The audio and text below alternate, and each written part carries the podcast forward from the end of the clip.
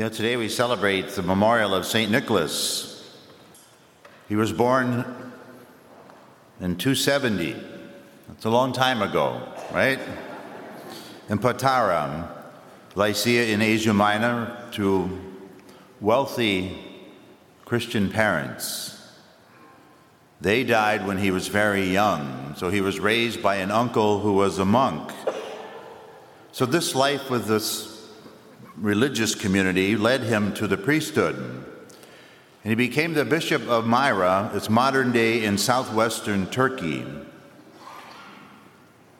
But he was a, a, bold defender of Christ during the Council of Nicaea. He died December 6th, in the year 343, so a long time ago. But you know, very little is known about the historical St. Nicholas. The earliest accounts of his life were written centuries after his death. And certainly there are many um, legendary elaborations, if you will. In one of the earliest attested and probably most famous incidents from his life, entails a man who had three daughters.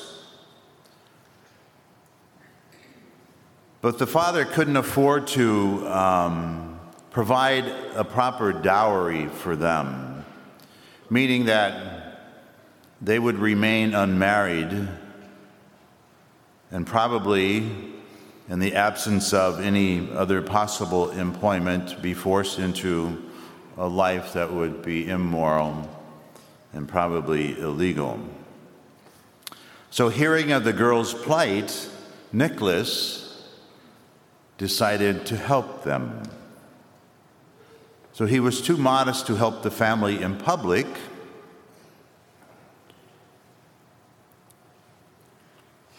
Or to save them from the humiliation of accepting charity.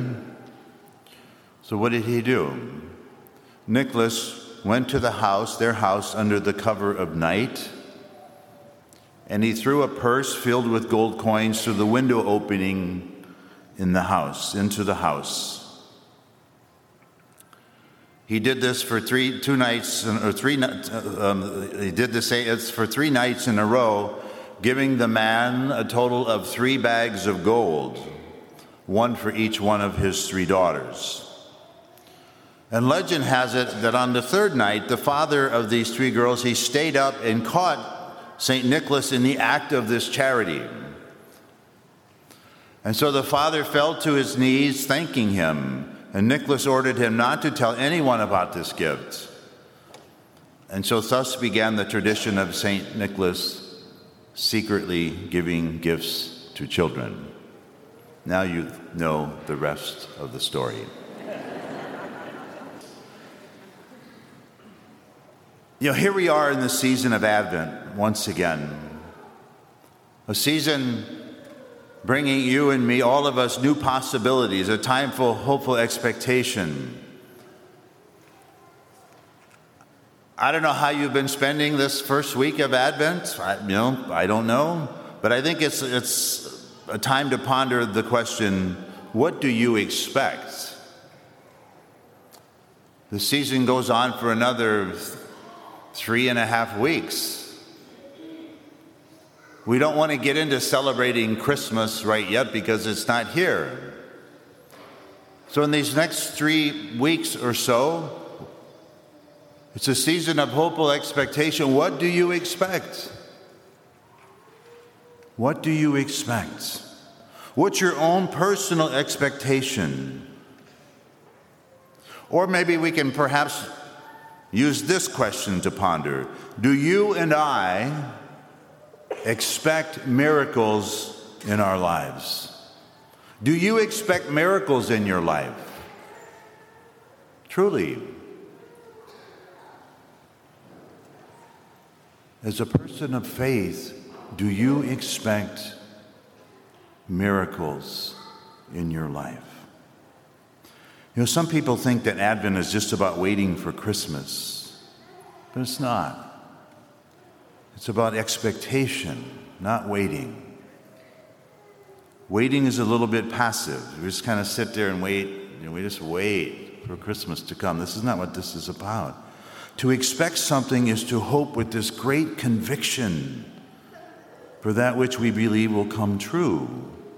In other words, I expect to receive and to experience that for which I deeply long. But if there's no longing, then how can we expect anything? And then I trust that the Lord will give me what I need most. You know, as I mentioned in this Advent podcast that I did last week, it was posted last Saturday, I think. The Advent attitudes of waiting, hoping, anticipating, and expecting somehow, or, or something new, somehow speaks to the deepest desires of the human heart. You know, the world as, as we know it is filled with so many wonderful things and experiences, right? Many deep joys and satisfactions. But we all know that nothing here in this world truly and finally satisfies us. How do we know that? Because we still want more worldly things. That's how we know that. So we know that the world doesn't satisfy our longings. We know deep in our hearts that there's always something more. And as people of faith, we know, we know that God always has much more for us. There are those miracles wait, awaiting us. Do we expect them? Do we ask for them? You know, both readings today speak of miracles. The first reading expresses what miracles will happen with the coming of the Messiah. We heard these words Lebanon shall be changed into an orchard, the orchard be regarded as a forest. The deaf shall hear the words of a book. Out of gloom and darkness, the eyes of the blind shall see. The lowly will find joy in the Lord, and the poor rejoice in the Holy One of Israel. That's a miraculous turnaround of events for the people of Israel. The gospel story also reveals a miracle from the Messiah who has come. The story of the blind men is an Advent story. That's why it's in Advent.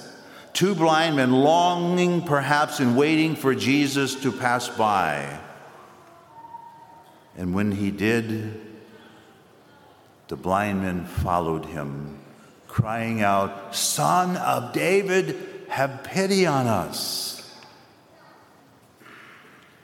They were desiring a miracle. They were sharing their deepest desires, their hopeful expectation for a miracle. And Jesus, Jesus wanted to fulfill their deepest desire. Something more than just giving them physical sight. This is a miracle not about physical sight. That's a little small part of it. Physical sight is a worldly gift. It's a worldly gift. Jesus asked them if they had faith, didn't he? Do you have faith? Do you have faith? He said to them, Do you believe that I can do this? Yes, Lord, they said to him. These blind men were sharing their hopeful expectation, a true Advent moment. And in this healing, the blind men received far more than a physical healing. They received spiritual sight, something that came from the deepest desires of their hearts, whether they realized it or not. Maybe that wasn't their expectation. Maybe their expectation was only physical sight, something that's worldly. And perhaps the miracle of it's not just that they got that, but they got more. They got far more than what they asked for. They got spiritual sight. Spiritual sight. Because we all know that mere physical sight would have never satisfied the longing of their human hearts. But spiritual sight will. Friends, this was an Advent moment. This was a miracle of salvation in the, li- in the lives of these two blind men. You know, if we think about ourselves you know, we are people, we are people whom God has greatly invested in. I mean, when was the last time you thought about how much God has invested in you? Think about that. How much God has invested in each one of you. Think about that. Maybe that's what you can think about and pray about over the rest of these three weeks of Advent. How much God has invested in you. I don't, I'm not sure people think about how much God has invested in us.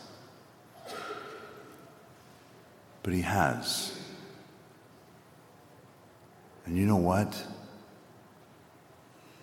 God has invested everything in you. Everything In taking on human flesh and coming among us. Jesus is our sign that God has not and will not give up on us. He has invested everything in us. Jesus is the first miracle for all of us. But the miracles haven't ended with his birth. This is clearly seen in the gospel. So, celebrating the season of Advent helps you and me to live deeply in hopeful expectation. It helps us to live with true expectant faith, expecting new miracles, like those blind men, knowing that the miracles of Jesus haven't ended for people who have this same faith. So, my friends, we pray these words Lord Jesus,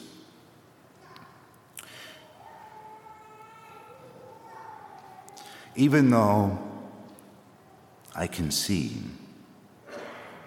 we often feel spiritually blind. Open our eyes to your reality so that we may be humble disciples of your kingdom. Lord Jesus, increase our faith in you and in your power over all the events and activities of our lives. Give us the grace to live this season of Advent with true, true joyful expectation, knowing that you desire to make all things new in our lives. Amen.